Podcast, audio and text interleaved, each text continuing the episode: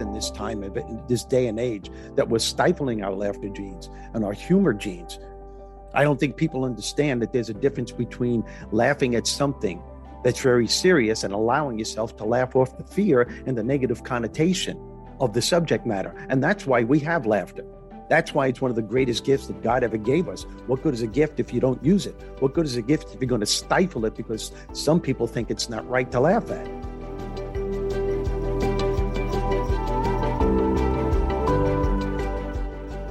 Welcome to the Miracle Plant Podcast, the show that inspires, promotes, and gives you a daily dose of inspiration from the people who have used cannabis to change their lives in extraordinary ways.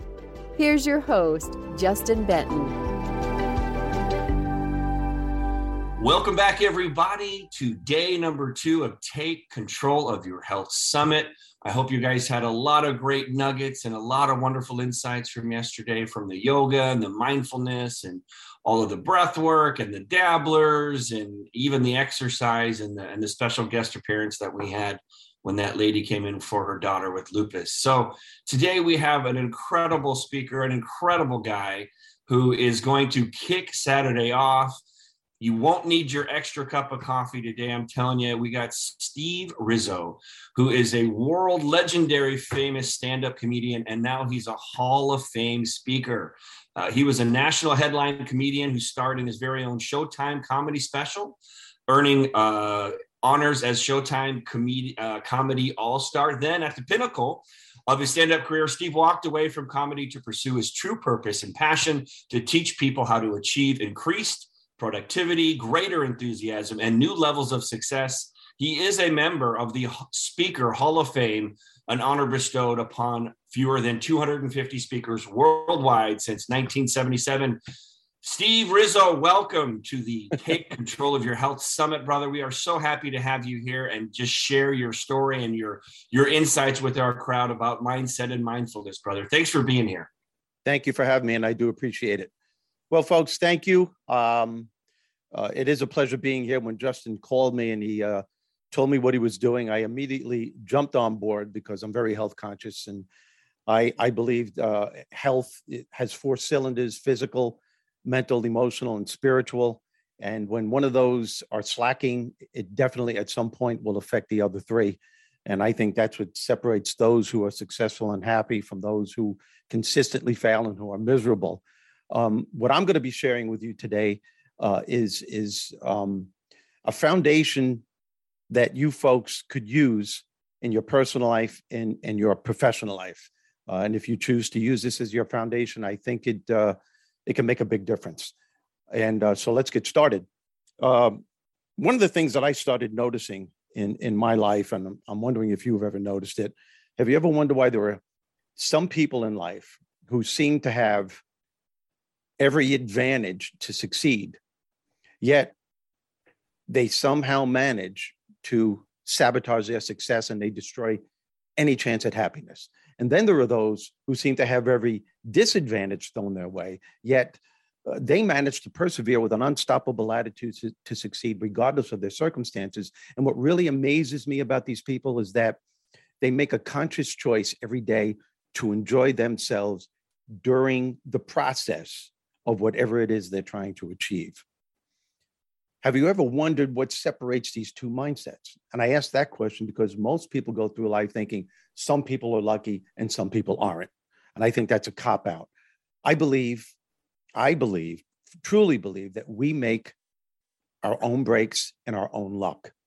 So, what you're about to experience here today, folks, from this moment on, is not brain surgery, okay? It's brain adjustment. I'm going to be offering you what I call common sense success strategies that will not only take you to a better place personally, but professionally. And in my view, that's the ultimate success.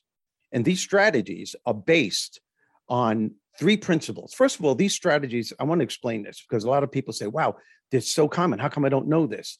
You do know it. You do know it. We're born with it, it's innate. These strategies come from your higher nature. It's just that we get so caught up in the crap of life that we're not aware that we can tap into these strategies that we have, these tools that can take us to a better place. Instead, we get caught up and we let life control us. And these strategies are based on three principles I want you to get this. I base my life on these three principles. Principle number one you need to know without a doubt that you are the creator of your success and happiness. Now, what that means, it means that it's really not what happens to us that determines our quality of life. It's really what we do about what happens. It's how you think about life challenges, it, what really makes the difference.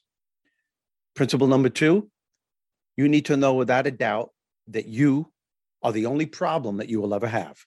And somewhere within you, there is always, always a solution that's waiting to be discovered. You just have to learn how to get out of your way so that you can allow the solution to reveal itself. And number three, whenever you're confronted with a challenge or a problem at all, it's never, ever, ever a matter of managing the situation. It's always a matter of how you manage your mind. You see, can you manage your mind and the toxic thoughts and the emotions that are keeping you from finding the solution that's waiting to be discovered or the the the life that you desire it's a key to health it's a key to wellness. It all starts in the mindset. It all starts in your mind. No matter what it is that you're taking to heal yourself it all starts with the mind. And one of the strategies that i'm going to be offering you right now that can help you to manage your mind I laugh before I say this, help you manage your mind 24 7, 365 days a year is for you to unleash the power of your humor being on a daily basis. That's right. I said humor being. Every one of us, everybody on this planet, I believe, is born with a humor being within them. Unfortunately, most people go their entire lives never knowing they have this power. Your humor being is of your higher nature. It is a part of you that brings out the best in you when times get really tough. What your humor being can give you more than anything else is peace of mind and emotional stability.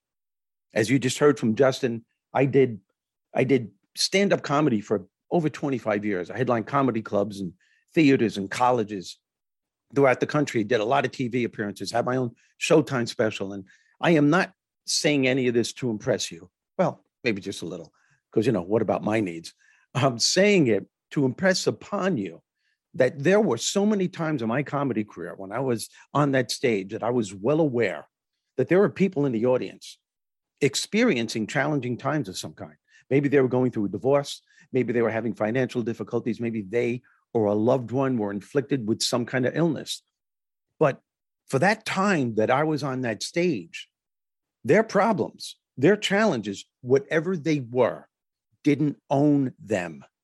Why? Because they simply allowed themselves to take time out to laugh. As I've always said, it's one of my best quotes, I think laughter is the pit stop in the rat race of life, and that it gives you enough emotional fuel and repairs to get back into the race again. But the efficiency and the proficiency by which we allow ourselves to laugh comes from what I call your humor being the more you unleash the power of your humor being, the more it becomes a part of who you are. And I was very fortunate growing up because my mom and dad had an incredible sense of humor. I was raised with humor. And no matter what challenge that life threw at us, my mom and dad were there always to help us laugh off the fear. Okay, they instilled 95% of the fear, but they helped us to laugh it off. And I believe I have my mom's sense of humor my mom had a sense of humor to the day she left this planet. I remember one time, three months before she passed away, my dad and I were taking her to the doctor's office. And as you can imagine, because we we had to find out what the results were for some tests that were taken. And and you know, we we knew it wasn't going to be positive. So as you can imagine, that's that's a stressful situation. So we finally get to the doctor's office and we realize now the waiting room was packed. That means we have to wait another hour. But my mom is just so cool. There she is sitting in the waiting room, but unknowingly, she's sitting on a magazine, and the edge of the magazine is sticking out. And this man walks by and says, Excuse me, ma'am, are you reading that? My father gives me a nudge and says, Let the show begin. Without missing a beat, my mom stands up, looks up at the guy, looks back down at the magazine, turns a page, sits back down, looks up at the guy, wiggles her butt, and says, I have one page left. Everyone started laughing and it diffused the stress immediately. That's just the way she was. And that's my point. Because I grew up like that, I have this gene, this laughter gene, this humor being thing that reminds me when times are tough, it's time to unleash the humor. And even if you don't see the humor in that stressful situation, take some time out because eventually, some point through the day, there is something that could make you laugh. And your job is to find it and hold on to it and say, wow, I could still go on.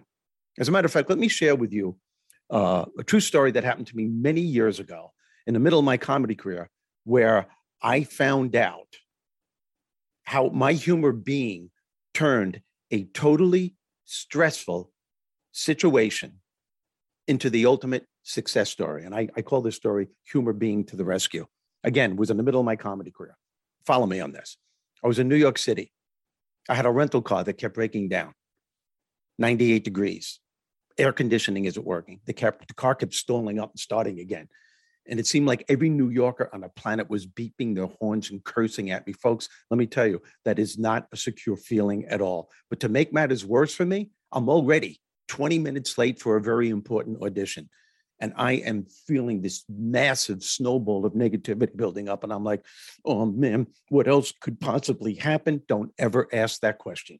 Because if you do, the universe will answer you. And it did. Okay, here it is. I drive up to the toll booth and I go to pay the guy and I realized I left my wallet at the rental place.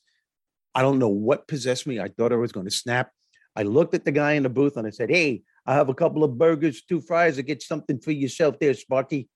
This guy looks at me with a typical New York attitude and he goes, Hey, you want I should supersize those fries there, tough guy? That, too, that totally blew me away. I immediately started laughing because I was in shock that he said that. And I looked at him and I go, yeah, do me a favor, supersize those babies for me. And as we're conversing, we're laughing. But all the cars in back of me, these are New Yorkers, folks. They're beeping the horns, they're cursing. What the hell's going on over there? Come on, we got to get going. My newfound friend in the toll booth, he sticks his head out, motions to all of the cars, and goes, Hey, I'm working here. I'm doing things. You either wait or go to the next booth. He looks at me and he says, Look, I guess, and I told him what happened to me. I, I don't have my wallet. I don't have any money. He did the coolest thing. He looks at me, goes, Hey, don't worry about it, pal. I know you're having a tough time. This toll is on me. I got you back. Get out of here and have a great day. And he said, Thank you. He said, Thank you to me. And I looked at him and I said, What are you thanking me for? You're paying for. I can't believe you're doing this. He goes, No, you need to understand. I'm pretty new in this area. And this is only my second day on the job. Believe me when I tell you, I really needed to laugh today. And I looked at him and I went, So did I. Folks, here's the point I drove away from that toll booth in a totally different state of mind. And as a result, I was able to plant positive thoughts in my head, constructive ways. I even visualized how I wanted this audition to go. And guess what? Even though I was late, by 45 minutes late by that point, even though I was late, I kicked ass. I had a great audition. And it's a good thing I did because it led to the most important break in my comedy career. That's how I got my very first TV special, my Showtime special. And that special paved the way for other appearances. Now, let me ask you this question What do you think would have happened if I would have gone into that audition in the mood that I was in before the toll booth incident? I wouldn't have had a chance. Not in the mood that I was in. And it was only years later when I reflected back on that situation, I really said, what was it that made me just turn my attitude right around? And I realized it's only when I started laughing. Now, why is that? Here's the psychology behind this. Get this. When you allow yourself to laugh in the midst of a very stressful situation, your brain is no longer focusing on the stressful situation. Why? Because your brain could only focus on one thing at a time. Right now, your brain is laughing at something absurd that just happened. And even if your brain does go back to that stressful situation, which it will do, but here's the cool thing it won't be as overwhelming as it was before. Why? Because you've calmed your nervous system down to the point where you are now in control of the situation rather than having that situation control you. At that moment in time, my humor being came to the rescue and there in a matter of seconds, not minutes, seconds, there was a major shift in my attitude. That's how important humor is. And I've been using it as uh, a, a, a, strategy to help me cope with, uh, with challenges. You're going to have challenges every day. But when you, like I said earlier, when you allow yourself to unleash that humor being on a daily basis, it becomes a part of who you are. You're sending a message to your subconscious, which is 97% runs your life, your subconscious does. And I drove away with an incredible attitude. And that's what I do for a living. If you go to my website at any time, you'll see Steve Rizzo, the attitude adjuster. I show people how to start each day with an unstoppable attitude to succeed, regardless of their circumstances. And there within lies the key phrase, regardless of your circumstances, because every one of you know it's easy to start your day with an unstoppable attitude when things are going your way, when everything's going the way that you want. But what is your attitude like when things aren't going your way? When you're caught up, when we're going into a third year of a pandemic and everything that you tried just isn't working, change is taking place at such a tremendous rate. What's your attitude like then? That's the key. That is, and that actually leads to the next strategy. And I have to tell you something. This is the biggest lesson I ever learned, ever learned in my entire life. And trust me when I say I learned it the hard way. It's what truly successful, happy, optimistic people know about life and wellness. They know in a very profound way that they become what they think about day in and day out. They are profoundly aware that the thoughts that they have about any challenge in their life will ultimately determine the quality of success and happiness they're going to have in regards to that particular challenge. Contrary to what most people may think, it's really not just the situation, the event, the circumstance that takes place in our lives that will determine our quality of life. It's how we think about these things is what really makes the difference. Why? Because your thoughts have the incredible power to either minimize or maximize the effect that that challenge has on you. And it's not your thoughts within themselves that gives them great power, not at all. It's what your thoughts create. It's what your thoughts lead to is what gives them great power. You see, your thoughts create the beliefs you have about any challenge in your life. As a matter of fact, the beliefs you have about anything in your life are formulated over a period of time through a consistent way of thinking. Your thoughts create your beliefs.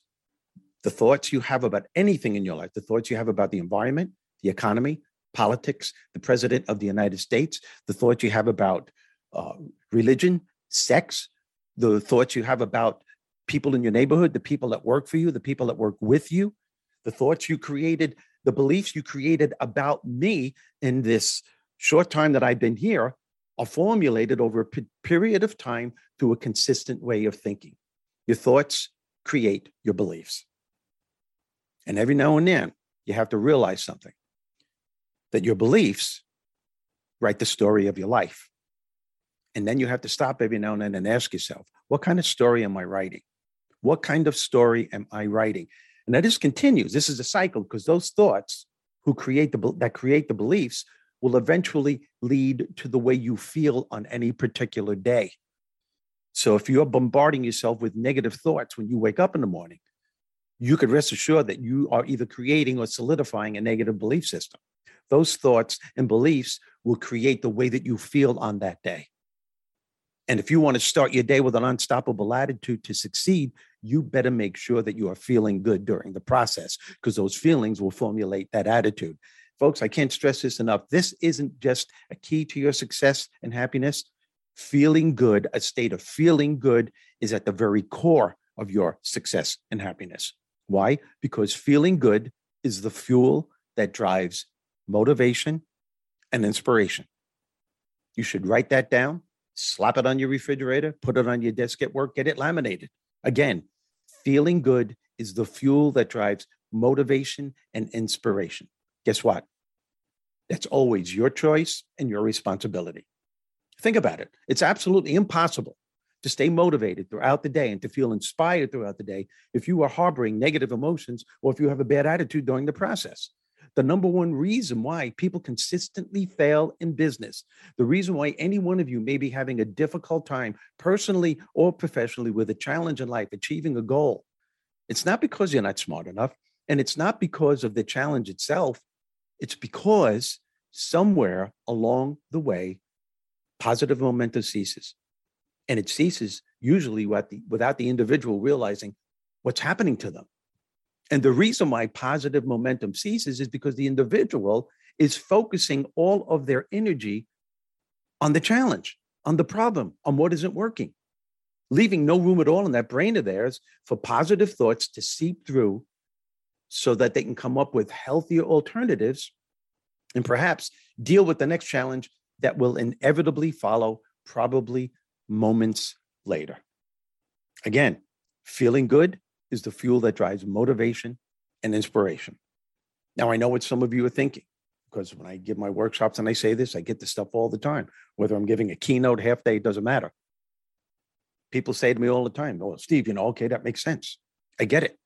Feeling good, you have to feel good to stay motivated and you have to have that attitude. And I know the power of your thoughts and all that, Steve, that makes sense. But you know what?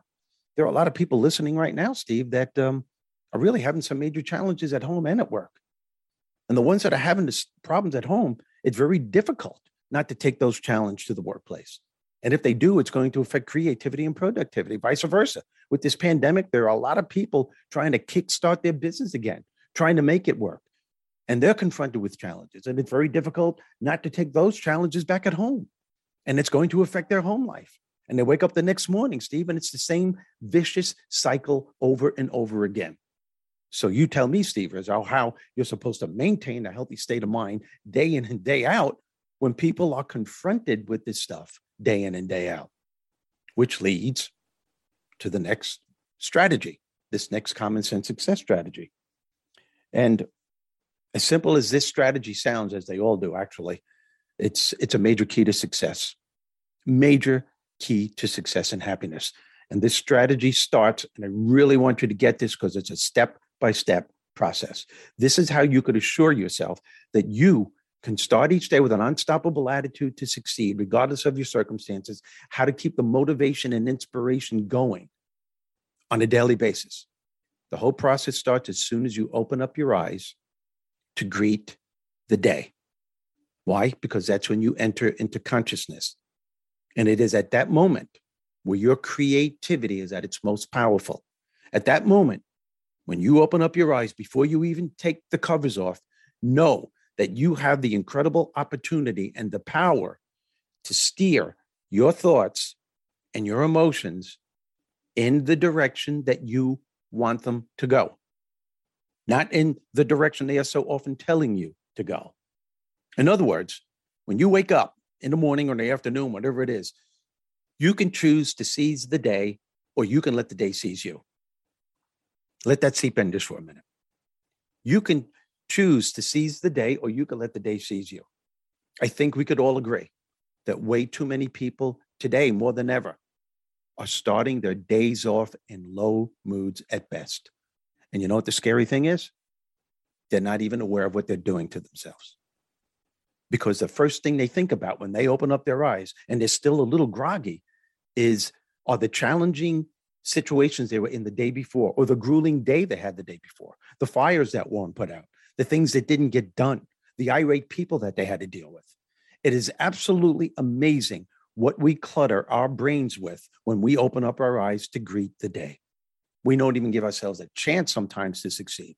And you're not even aware of what's happening to you. Man, I know people, I bet you a lot of people listening to me right now do this. You open up your eyes, you're still groggy, you didn't take the covers off, you reach over to your nightstand or and you grab your iPhone or some other ridiculous apparatus. And what do you do?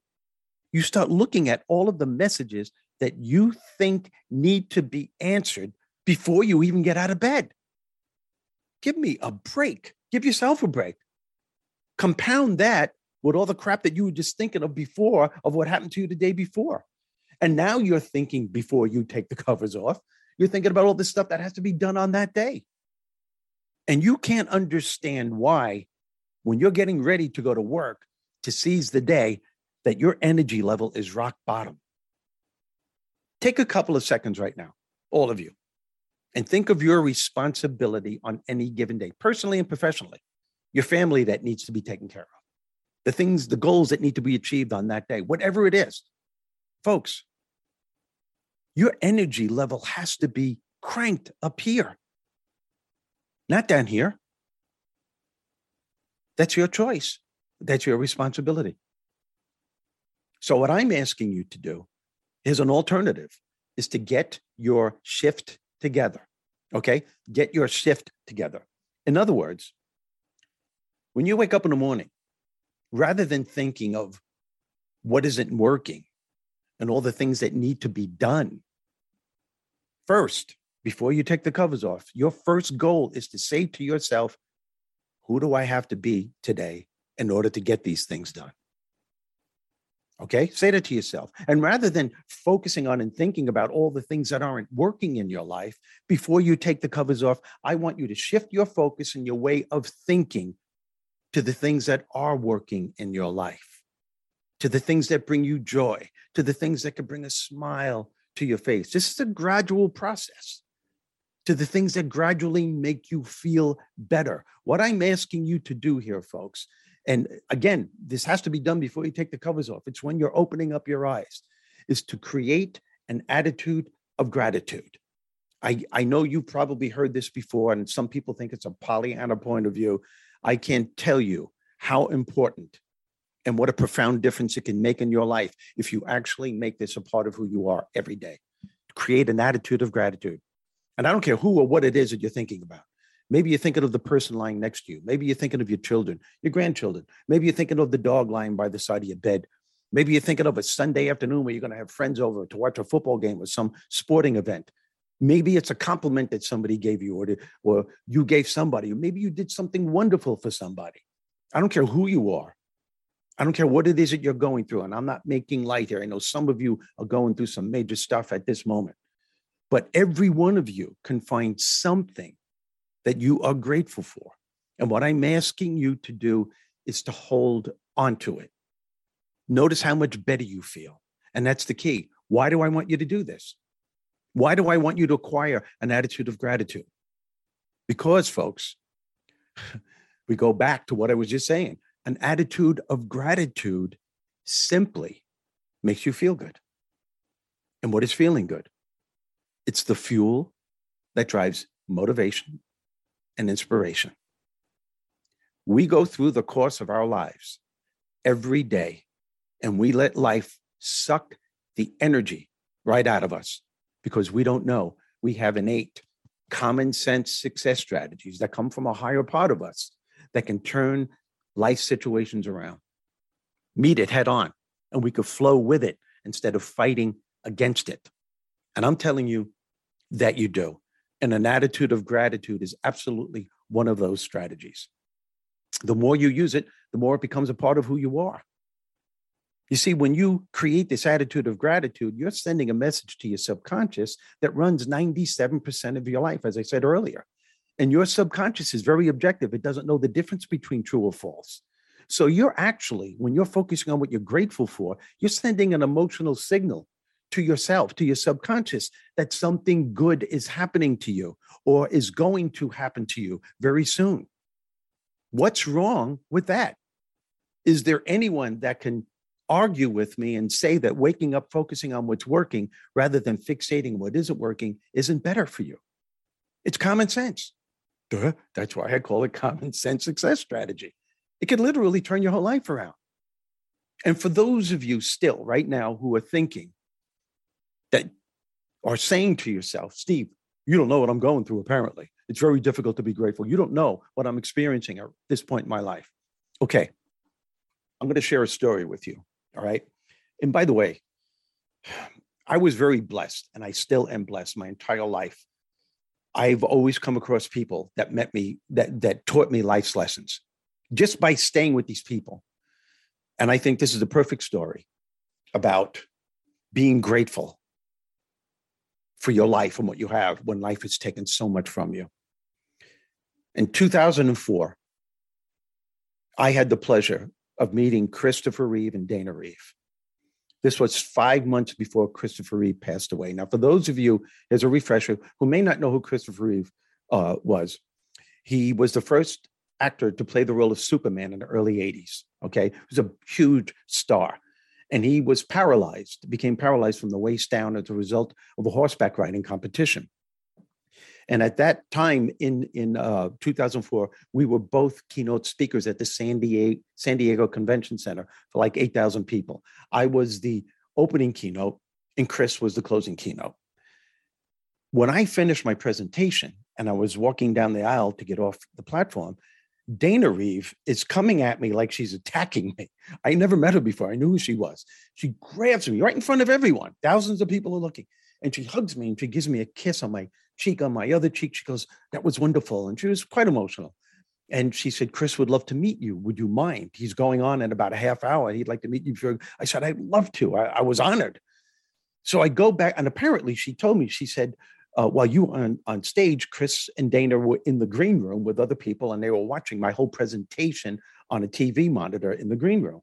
So when I walked in to meet Chris, it was it was a reality check for me. It was a very humbling experience because when you hear about someone in that condition, that's one thing, but when you see it, it's a totally different vibe.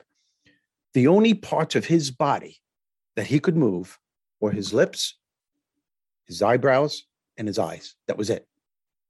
And he looked at me when I walked in and he had this smile. He said, Steve Rizzo, thank you for taking the time to see me. I love what you said up there. I love what you did. I have to tell you that I live by that philosophy. He was getting juiced by what I said. It was the best compliment to this day that I've ever received. And he told me, especially the part about your humor being. He said, that was the second thing that I was grateful for in my life. I was wondering in my mind what the first thing was. He said, if it wasn't for my sense of humor, I would never have been able to accomplish what I've accomplished in my lifetime. And if you ever read his book, Nothing's Impossible, it's a great book. I suggest you buy it. It's a book about attitude, about persevering, regardless of the odds that are set against you. The whole second chapter is called humor. And he says that humor was one of the strategies that helped him to cope with what he was dealt with. Later on that day, uh, we spent significant time together. It was right before dinner. And uh, Chris and Dana and I were talking, and he got real serious. And he said, You know, he goes, My, my second day, when I found out what my condition was, he said, I, I had asked Dana to end my life because I didn't think I was worth anything to anybody. And uh, Dana said that, but when he said that, she lied down next to him and looked at him square in the face and said, "No, you're still you. You're still you. You could, you could still, you know, we, you still can do things." But he still had a hard time grasping it. And it wasn't until the th- third day in the hospital when he saw his children for the first time, and they walked in with Dana. Something clicked inside him by the way they looked at him that they still needed him. Folks, that was the first thing he held on to that he was grateful for. And it gave him such an energy jolt that he had something that he can hold on to that he was totally grateful for. The second thing was his sense of humor. So, those of you who may be thinking that you can't find something to be grateful for, think about what I just said about Christopher Reeve. Yes, he passed away five months later, but that's not what's important. What's important is what he did with the time that was allotted him. No one knows when their life is going to end. Anyone's life can end at any time. But I want to tell you something. What Christopher Reeve accomplished in the last nine years of his life in that condition, I don't even have time to tell you what he accomplished. You got to Google it.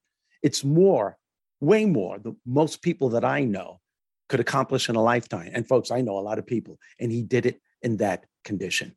And it all started when he found and held on to that one thing that he can be grateful for.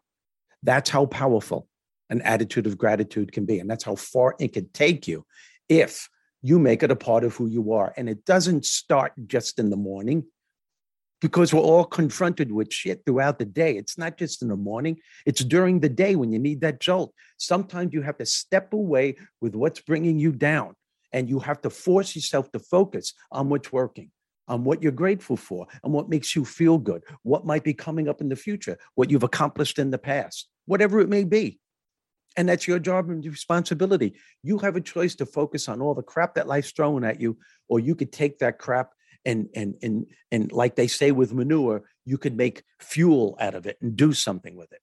You could become the victim or the victor. Again, I'll say this, and I know I repeat myself a lot when I speak, but uh, repetition is a key to learning, I believe. Again, we go through the course of our lives and we allow people, situations, and circumstances to literally, literally suck the energy right out of us because we don't know that we have strategies that can turn these things around, life situations around. And we do. We all do. And remember, it's all about feeling good. It's all about feeling good on any given day. Ask yourself, how am I feeling? If you're feeling like crap, well, then you have thoughts that are creating that because those thoughts are solidifying a belief system that's causing you to feel a certain way, that's giving you an attitude. All of those lead to the actions that you take. And if you're feeling crappy throughout the day, every day, and you're making an important decision, you don't have to be a genius to figure out that it's not going to be conducive to being creative or productive at all. It's always our choice. It's all about feeling good. Check on yourself every day. And one of the other things that could help you to feel good in the morning, and this should start in the morning, again, for you to unleash the power of your human being on a daily basis. If you say that you can't find something to laugh at as you're getting ready to go to work or to start your day, you are not looking. You're focusing on the wrong stuff. You want something real funny to laugh at? Look at yourself first thing in the morning. Don't even get dressed. Look into a full length mirror, butt crack naked, and go, I'm ready to go. Don't really do that, but I'm just saying, look at yourself and think about you doing that. How many probably have a lot of married people listening right now? There's humor in marriage. Oh, there's definitely humor in marriage. I think we should take time out every day to look at the funny things that happen to us. As a matter of fact, I believe a sense of humor is a key to a healthy marriage, a key to healthy marriage. But I read an article in Oprah magazine that totally blew me away that said that the key to a healthy marriage is to simply understand your partner. Are you kidding me? Understand your partner? Folks, here's, here's something you have to understand. You will never be able to understand your partner. The only thing that you have to understand about your partner is that there are things about your partner that you will never understand. And if you could understand that, you will have a better understanding. You understand? I've been married to my wife for over 35 years. To this day, I can't understand why I have to get in trouble for dreams that she has. right, guys? You know what I'm talking about?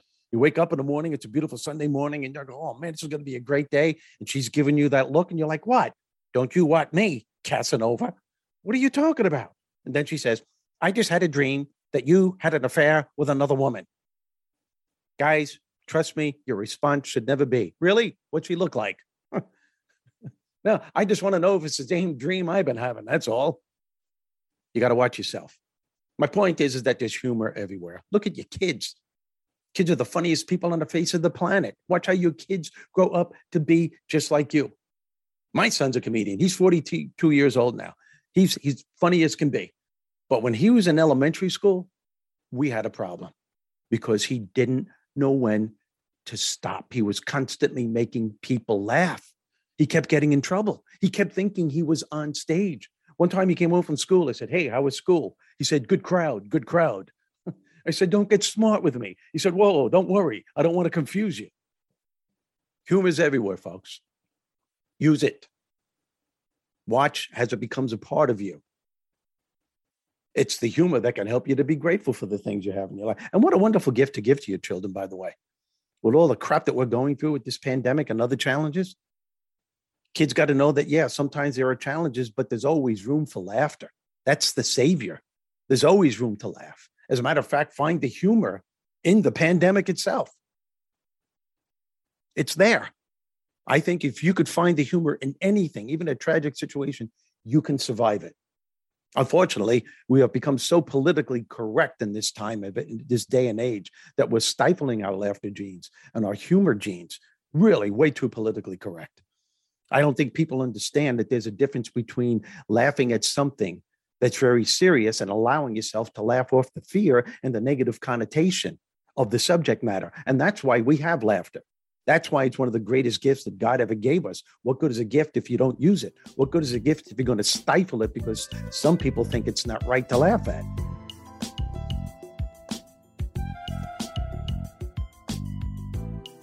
A perfect example of laughing off the fear, I'm sure many of you, or most of you, maybe all of you, have seen the sitcom MASH or the movie. How many times have you seen Alan Alda in the operating room? Bombs are bursting all over the place. There's no medical supplies left. His hands are inside some kid's inside, blood splurting all over the place. Bodies are being brought in by the dozens. And what is he doing in the middle of this? He's cracking jokes. But by cracking jokes, he's not negating the seriousness of the subject matter. No, he just intuitively knows that his humor being is the only saving grace in a place where there seems to be so little hope. If anything, his humor being is giving him the courage to do what needs to be done, which is what? To save lives. I know some of you may be thinking, great analogy, Steve, but it's only a TV show. Yeah, but most people don't know. I bet you no one knows this that MASH was taken from the memoirs from a doctor who was in the MASH unit during the Korean War. And the reason why they used these memoirs, because the humor that the memoirs depicted was a strategy that in these memoirs that doctors used and people in war used to help them to deal with the perils of war. Don't stifle your laughter genes, folks. Don't stifle your humor genes. You can't. Because today more than ever, we need them.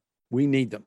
There's just a difference between laughing at something that's serious and allowing yourself to laugh off the fear. That's all I'm going to say about that. I wasn't even going to talk about that, but um, I had to. And it's my show. I'll do what I want. it's just the way it goes. And you know what? You know what else laughter does?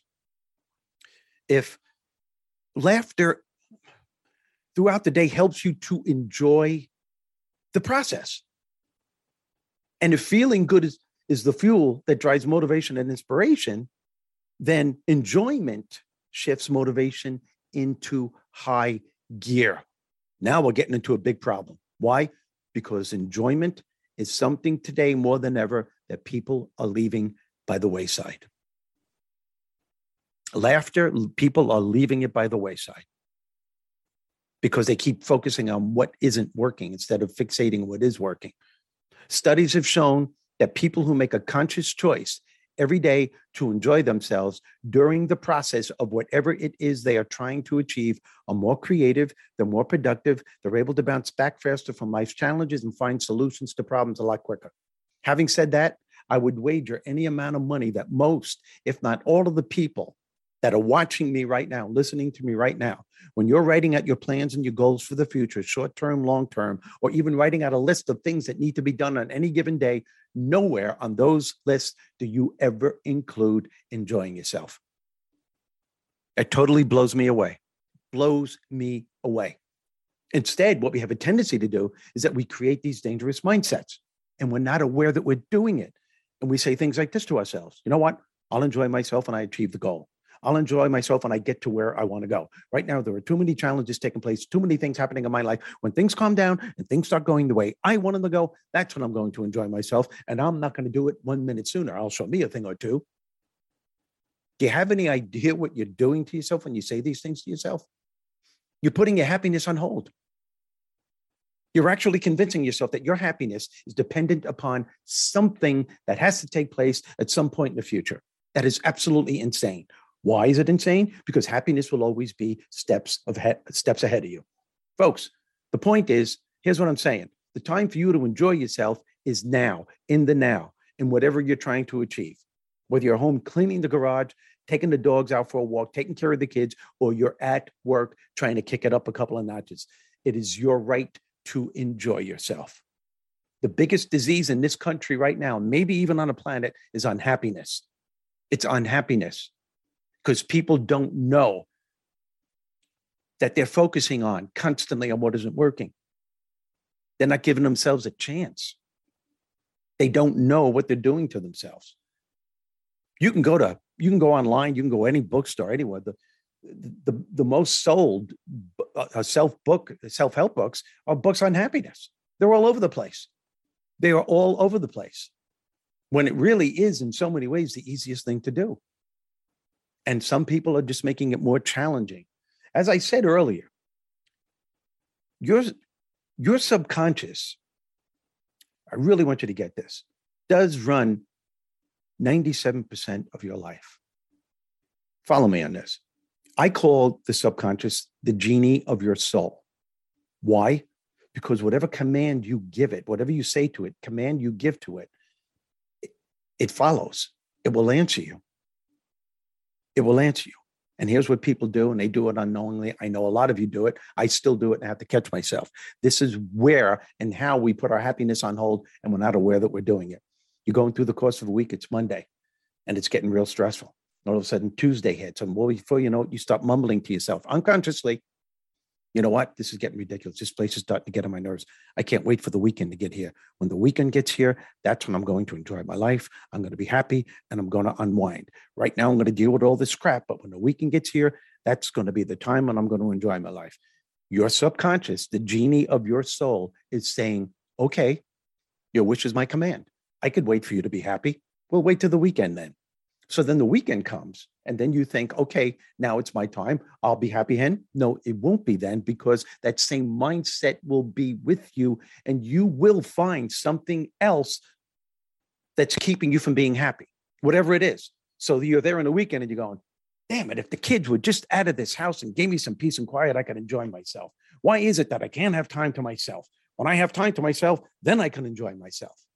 And then when you have time to yourself, your brain's going to start focusing on what isn't working in your life. We're constantly treading after and trying to find happiness when it's right in front of us. It's like the Grand Central Station for happy times. It comes around all the time. You just keep missing it every time it stops. You just keep missing it. And it's the biggest sin that you could commit on yourself is putting your happiness on hold. Again, I'm going to reveal to you a story, which was one of the biggest lessons I'd learned in my entire life. And uh, I learned it in a very profound way. This story will prove to you, hopefully, what, not what can, what will happen to you if you insist on going through your life, putting your happiness on hold. In 1984, in the middle of my comedy career, 1986, I mean, I'm sorry, 1986, I was headlining Rodney Dangerfield's comedy club every single weekend in 1986 and half of 1987. This was when Rodney was at the height of his career, and he was voted the number one comedian in the country. He was voted the, uh, one of the top three recognizable faces in the country. He was on the Tonight Show, on the Johnny Carson Show, once a month. He had two HBO specials under his belt. He was noted for launching the careers of all the young comedians. You couldn't get any more. And he had two hit movies, two hit movies in a two year span, rated a nine or a 10 by the critics. You couldn't get any more popular or famous than he was. And one particular Saturday night, it was the last show. He sold out, by the way, his name sold out. I was performing from a Tuesday through a Sunday. Every show was sold out. Friday nights, three shows. Saturday night, three shows. Sunday night, two shows. It was insane. And in the audience were movie stars, sports figures of all kinds, directors, producers. They loved him. They loved this man. And uh, this was the end of a Saturday night. I finished my set. It was the last show. As I'm getting off the stage, who's walking through the audience to go on the stage was Rodney himself. He often did that. And I'm standing in the back of the room, and he walks up on the stage, and the audience is going ballistic. I mean, they're screaming. Trust me when I say it was deafening in that room. It was so loud. And these stars, movie stars, are standing and chanting, Rodney, Rodney. So he has total command of the audience. He's on the stage and and and and he does he waits for them to calm down and he does 10 minutes of new material for his next HBO special. It's coming up in a couple of months. And as he goes to get off, before he gets off, he thanks the audience for supporting his club, supporting comedy, and he asks the audience to give me another big round of applause and he goes to get off the stage. And something happened that I never saw before, nor do I believe will I ever see again. The audience in the front row stood up, they surrounded the stage, they interlocked their arms, and they wouldn't let him off. And they're screaming, We want more. We want more. And that chant turned into, We love you. We love you. The noise I couldn't think it could ever happen was louder than when he first came on the stage. There was a ringing in my ears. Now, I remember standing in the back of the stage saying to myself, Oh my God, oh my God, this is what it's like to be a star. This guy has the world in the palm of his hands. And it wasn't too soon after that where I realized, or I learned that sometimes holding the world in the palm of your hands isn't what's important. What's really important are the choices we make as we're holding it. Because the show was over, the crowd was gone, the doors were locked, the wait staff was cleaning up, and I went over to the bar as I so often did when Rodney was there. I went up to him, I gave him a big hug and a kiss on the cheek. I sat down next to him and I said, Man, how does it feel to be a superstar? He downed a triple scotch, looked at me square in the face, and said, Well, I'll tell you, Stevie, it really sucks. And I was waiting for the punchline, and there wasn't one. And he went on a verbal negative rampage on how the entertainment industry destroyed his life, ruined his career, because he should have made it 30, 40 years ago when he was younger. He was not even 60 years old at the time. And I tried to give him a pep talk. I remember standing there going, man, this guy is miserable. And I said, didn't you hear that audience? They loved you. You're a household name. They literally loved you. They were embracing you. You're voted number one comedian in the country. You have two hit movies rated a nine or a 10. You're one of the top three recognizable faces in the country. You're going on your third HBO special. What else do you want? And he said, he downed another triple scotch. He said, I don't expect you to understand, Stevie. All I know is I dedicated my whole life to this business, sacrificed everything my daughters, my wife, everything for what? For this? Now that I have what I strive for, I still have it. He goes, I have it, but I, am miserable. I still can't enjoy it. Like I said, that was the biggest lesson I ever learned in my entire life. And here's why. Here's what I want you to get. Here's a man that should have been living his dream, right? Wouldn't you think? Instead, he's living a nightmare. And here's why. All because years ago, many years ago, unconsciously, without him ever realizing what he was doing to himself, he created a mindset, a belief system that signified, I cannot and I will not be happy until I reach a certain status in life. It was a self fulfilling prophecy. His subconscious, the genie of his soul, said to him, Your wish is my command. And here's the irony and the sad part about this even though he did achieve what he set out for, probably even more, he still couldn't enjoy it. And here's why, folks. Here's what I want you to get. If your journey towards your goal, any goal, is polluted with any kind of negative energy at all, you're only going to create the same result when the goal is achieved because that crap sticks with you. It comes with you. It's a part of who you are. There is absolutely no reason no reason at all why any one of you cannot make a conscious choice throughout the day to enjoy yourself during the process, to help yourself to feel good, to feel better about who it is, who you are, and what you're trying to achieve. How do you do this? By every now and then, just gradually shift your focus and your way of thinking to what's working rather than fixating on what isn't working, to bless the things that life has given you rather than cursing what life is currently throwing at you to know that your feelings will eventually guide you to your destiny that your it all starts with your thoughts that your thoughts create your beliefs. We have to be aware of this that we are what did i say to you when i first came up here? The three principles. You are the creator of your success and happiness number one. Number two you're the only problem that you will ever have somewhere within you there is a solution waiting to be discovered. You just have to learn how to get out of your way, step away from the crap that's bringing you down, and allow the solution to reveal itself. And the third principle whenever you're confronted with a challenge or a problem of any kind, it's never a matter of managing the situation, it's always a matter of how you manage your mind. Can you manage your mind and the thoughts and the beliefs that are trying to keep you from finding the solution that's waiting to be discovered and the life that you desire. It's all up to you. It's always been up to you. You have a choice to become the victim or the victim or the victor. Yeah, victim or victor. Folks, uh, I do hope I was able to help. Um, I just gave you some of my common sense success strategies. Uh, if you would like most of them or all of them, I keep adding more. So you can go to my website at any time, steve at steverizzo.com. Sign up for my Rizzogram on the home page there. Every other week, you'll get an article or video on what I talk about. And I would like you all to join me on my new streaming live TV show called Hey, I Am Talking Here. Hey, I'm Talking Here.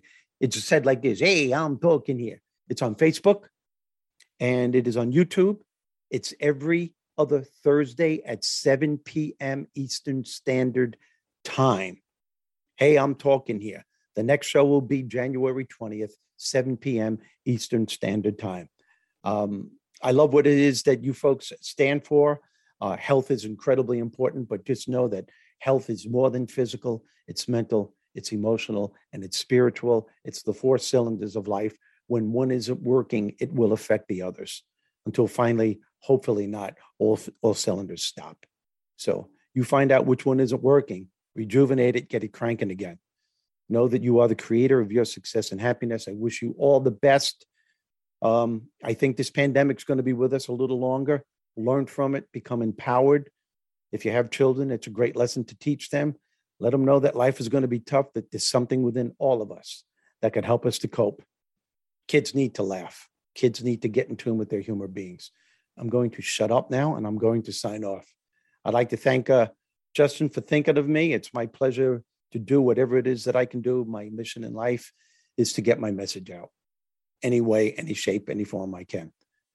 Thank wonderful, you. wonderful. Thank you so much, Steve. That was so powerful. And like I said, I I, I had met you through uh, Jeffrey Gitomer's world, and yeah, and, uh, you guys were kind of back and forth, and you know, you did your Three Stooges, and and I, I always kind of knew you as a comedian. And then uh, I think I actually won your book, Motivate This, which I put a, a link to uh, in the uh, chat for everyone to go by.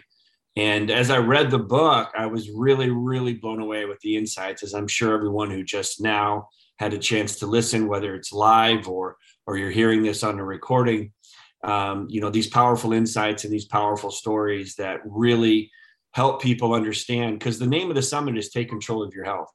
And whether that's the physical or the spiritual or the mental health uh, it really is upon us. And i think more now than ever that we know that we we can't really just be relying on someone else to get things done for us. We got to take control of our own health. And i love the resource and the tools that you've given us steve. So just yeah. awesome awesome. Thank you so much. I, I i appreciate it. I also you know with this new this new TV show, the streaming TV show that I've created. It's really new. I think I've only done four episodes so far. It's uh it's to get my one message out. My new book is in print now. It's not going to be out for a little while yet. It's called Conversations with Bob. I uh it took me 8 years to write this book. Um uh, I wrote it at the I started writing it at the lowest point in my life. And um, it's all dialogue. It's between two characters, Bob and Bernie. Bob is of your higher nature. And I created this TV show to promote the book and promote the message uh, uh, that's in the book. And uh, every day there's a different message. And I, I do hope, and if you enjoy the Hey, I'm talking here, please uh, share it with other people, let other people know about it. Because again, my message, my my my mission is to get the message out. So uh, hopefully, uh, I'll hear from you on the show again, uh, Justin, thanks a lot, man. I really appreciate your time. I wish you the best. I wish everyone else the best. And I'm out of here. Absolutely. Thanks again, Steve, for joining us. Such a yep. powerful message. And uh, we'll get a bunch more people signing up. And everybody, there's going to, we're going to give you an opportunity to buy these recordings and have these recordings forever. And one of those upgrades that you get in that VIP experience is you get a signed copy of Steve's book, uh, Motivate This. So we're so excited to see it. I know my copy signed, which is cool. And uh, make sure that you get uh, your signed copy too, as well. So, so many powerful insights, brother. And uh, are you got any other um, speaking engagements coming up? I know everything's been a little bit uh, crazy. Any any fun things coming up on your horizon? Or are you just kind of in a in a yeah? I do. I, I I do. You know, it's just you know everything keeps getting pushed back, and you know when 2020 hit, everything was canceled. Everything. 2021, a lot was canceled. But I'm doing a lot of virtual stuff. I reinvented myself, and one of the things is the TV show, you know, the streaming TV show, like I said, and uh, doing a lot of writing. And uh, I'm just trying to get this message out in any way that I can. I do have a uh, virtual presentation I'm giving for bath fitters on Tuesday. I just did a wonderful presentation not too long ago for Bayer Corporation. They're environmental scientists and I just created a new um, a new high intensity two hour personal development program. It's my empowerment program. And um, I'm, I'm getting great reviews on this thing too. It's high intensity. It's, it's, it's interactive. It can be done virtually or non. And I'm doing it for my corporate clients and, and for people who just want a high impact interactive course that can take them to a better place in life. So uh, that that and um, my new uh, wellness program, which is called Drilling for Optimism. So I keep creating, I keep talking, and it's what I do. So that's it. But thanks for asking. I appreciate it. Absolutely. I know when we first spoke about having you on uh, this summit, you were um, you were like, "This is crazy," because I just put this two hour you know yeah. together about the the mindset and health and wellness. So uh, definitely in the stars that we got to align. So thanks so much for coming on steve and, and yeah. i hope you can come back and join us in the future and continued success to everything. And uh, i look forward to uh, seeing you in the physical world. Yeah and just go to, yeah and just, just go to my website steve at steverizzo.com cruise the, the there's a lot of free stuff there. You can go to my YouTube channel and do whatever you want. And uh, Justin, again, thanks. And when I'm in your area, I'll let you know ahead of time. Please do out here in Southern California. So thanks again. Beautiful thing. Wonderful.